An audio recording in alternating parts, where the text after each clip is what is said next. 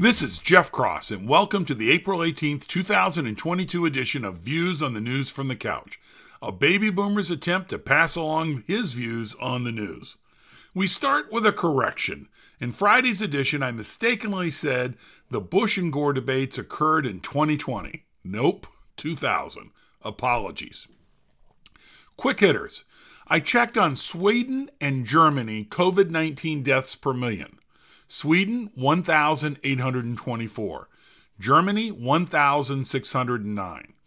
I did this because Sweden was hailed as a disaster and Germany as an example of the competent way to handle the crisis. I know we are supposed to listen to the experts, but I suggest we do so with caution. Due to a COVID 19 outbreak in Shanghai, the government has imposed draconian lockdown measures. Rather than me summarizing, I suggest you do your own reading on this subject. Easy to find online, scary. Moving on. Saturday, I read, let's be honest, I glanced at, stories on Florida rejecting many math books due to the inclusion of CRT. Florida also objected to the Common Core math approach being included. A very high percentage of K 5 math books were rejected. Is Florida evil for doing this, or are the book publishers bad for putting CRT into K 5 math books? Think about it. I'll wait. Here is my answer. Who the hell knows? I tried to find examples of the objectionable material and could not. None of the articles had examples. Maybe Florida cannot release examples because they are copyrighted. Maybe Florida won't because they are trivial.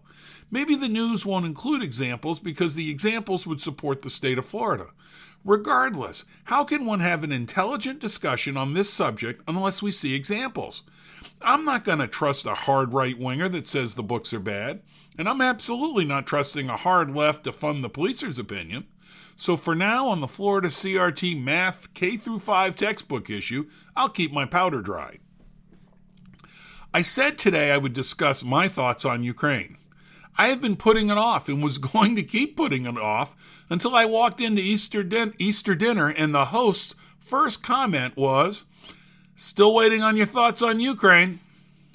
Three opening comments are 1. Be careful about listening to me and also be careful about listening to others.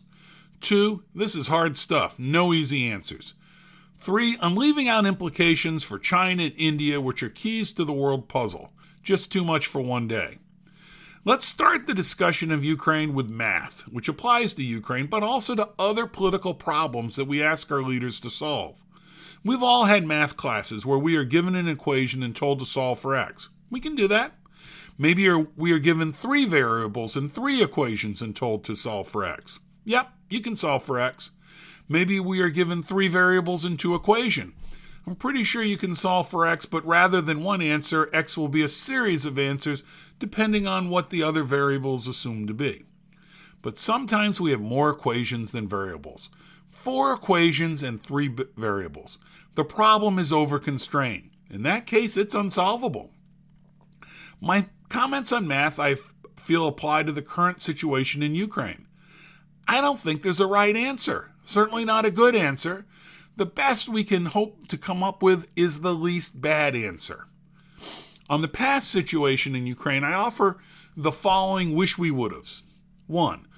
Wish we all would have said no NATO for Ukraine. We should have said no need since the US and UK already guaranteed to defend Ukraine in the 1994 Budapest Memorandum, where Ukraine agreed to give the Soviet era nuclear weapons to Russia. 2. Wish we would have continued to supply lethal aid during the first year of the Biden administration. 3. Wish we would have not looked incompetent in our Afghanistan exit. But it is what it is. Now, what are the possible outcome scenarios? 1. Russia runs for the hills and or Ukraine kicks Russia's ass out of Ukraine. Not likely. Putin is removed via a coup. Increasing in possibility, but the next person or group might actually be worse. Or things might be unsettled, and with a number of nukes around, that would not be good. I say this is increasing in possibility because as Putin purges key persons, those that remain may start to feel they are better off trying a coup than waiting to be purged. 3. We negotiate an exit plan. I sure would like that, but who can trust Putin and can Zelensky give up part of Ukraine? Joining NATO is now off the table and should have been already. Negotiating an exit plan seems like the preferred option, though everyone would have to hold their nose because the terms would likely smell, like taking sanctions off. 4. Putin hunkers down in the east and southeast. He consolidates and resupplies while some fighting continues. In a year or two, Putin Russia again attacks. Putin hunkering down in the east and southeast is probably the most likely possibility. And Putin will get angrier and angrier about the West supplying lethal and non lethal aid to Ukraine. Do we have the stomach to stand up to Putin as he shows a shaky finger on the nuclear trigger? Can we maintain sanctions as they start to hurt the West with higher food and oil prices and Europe is faced with the consequences of their reliance on natural gas and oil from Russia? 5. Putin runs all over Ukraine. I doubt it. I feel 2, 3, and 4 seem the most likely, with 1 being unrealistic and 5 being unlikely. I heard commentator Mark Thiessen say we should not worry about Putin and nuclear weapons because Putin is not stupid and knows his own country would be devastating. I hesitatingly say I think Mark is right. Partly because if you don't have that approach, Putin, Russia, after taking Ukraine, could say, This year I want Hungary. Next year I want the eastern half of Poland. Supporting Mark's comments, today I read that Andrei Kozyrev, a former Russian foreign minister, said Putin would use nuclear weapons if NATO troops were approaching Moscow. I suggest we not do that. Moving forward with this task I mistakenly assigned myself, I am thinking of a scene in the movie Love Actually. Billy Bob Thornton plays the U.S. President and Hugh Grant the UK Prime Minister. Thornton has been a bully in the meetings and then is overly flirtatious and makes objectionable comments about the maid that Grant likes. In a press conference where Grant was supposed to play second fiddle to Thornton, Grant gets fed up and says it's time for the UK to stand up to the US. Great scene. I'm thinking Biden needs to have a similar speech press conference. I will attempt to do just that as Joe Biden, though I wish I had Aaron Sorkin or Peggy Noonan, Noonan cleaning up my language and making it soar. Wallow is more my style. Hello. As the President of the United States, I have some comments to make on Ukraine. This is the 21st century, and what is going on in Ukraine is unacceptable. A sovereign country attacked for wanting to be a sovereign country. Atrocities are being committed by the Russian troops, and millions of folks around the world will suffer. I will have more to say on Ukraine, but first let's talk about Russia. A large, proud country with a fascinating history. Western European history cannot be told without including Russian history. The Russian people threw off the yoke of the czars and opted for communism, at the time a tempting ideology, a paradise for the workers and an end to suffering for the benefit of the wealthy. With time, the Russian people learned that communism does not offer riches for all, instead, it offers poverty for most. During the last 30 years, Russia has toyed with capitalism and with democracy, but those are slipping. For 20 years, the West has tried to work with Vladimir Putin, Russia's leader. We have offered second chances. In 2009, we symbolically gave a reset button. We even worked with Russia after the invasion of Georgia, after the annexation of Crimea, etc. But the constant aggression is getting old. It is not good for the world, but it is also not good for the Russian people. We love the Russian people and want to welcome them into the world community. But because of the invasion of Ukraine, we find ourselves having to impose ever worsening sanctions on Russia.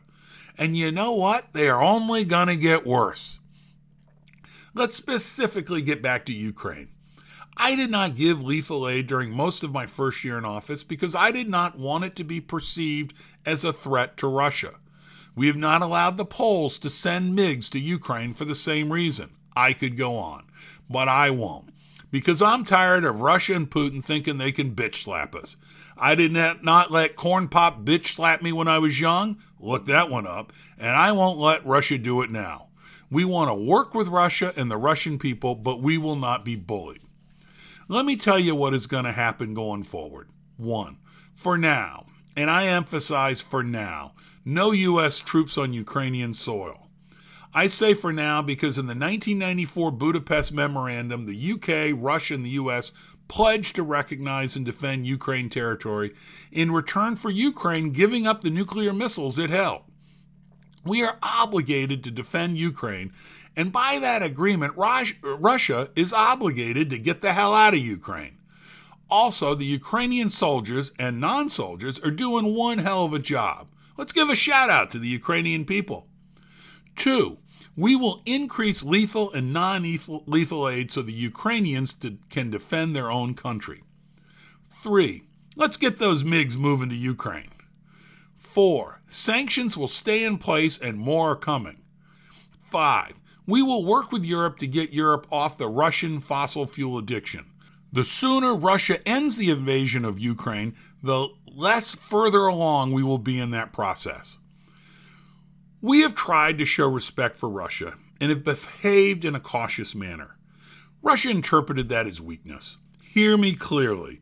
We stand with Ukraine. Putin, stop the aggression in Ukraine, and we will work with you again. Continue as you are, and your future is bleak. Back to Jeff Cross, rather than me speaking for Joe Biden. You probably disagree with some or much of what I said. Hell, in a few days, I may disagree with some or much of it. Russia has baby nukes, nukes much smaller than the ones dropped on Japan. I think one tenth the size and maybe down to one one hundredth the size. How would we respond if Russia exploded a few baby nukes? I admittedly have nothing. I will end the way I started. Some problems are overconstrained and insolvable. This may be one. Still, we have to have a position, and I told you mine. Doing so does not make me feel all knowing. Rather, it reminds me to have empathy for our leaders because there is no easy choice and any path they pick may not work out. Thanks for listening to Views on the News from the Couch. If you like this podcast, please share with your friends. If you did not like it, please share with the rest of the folks you know.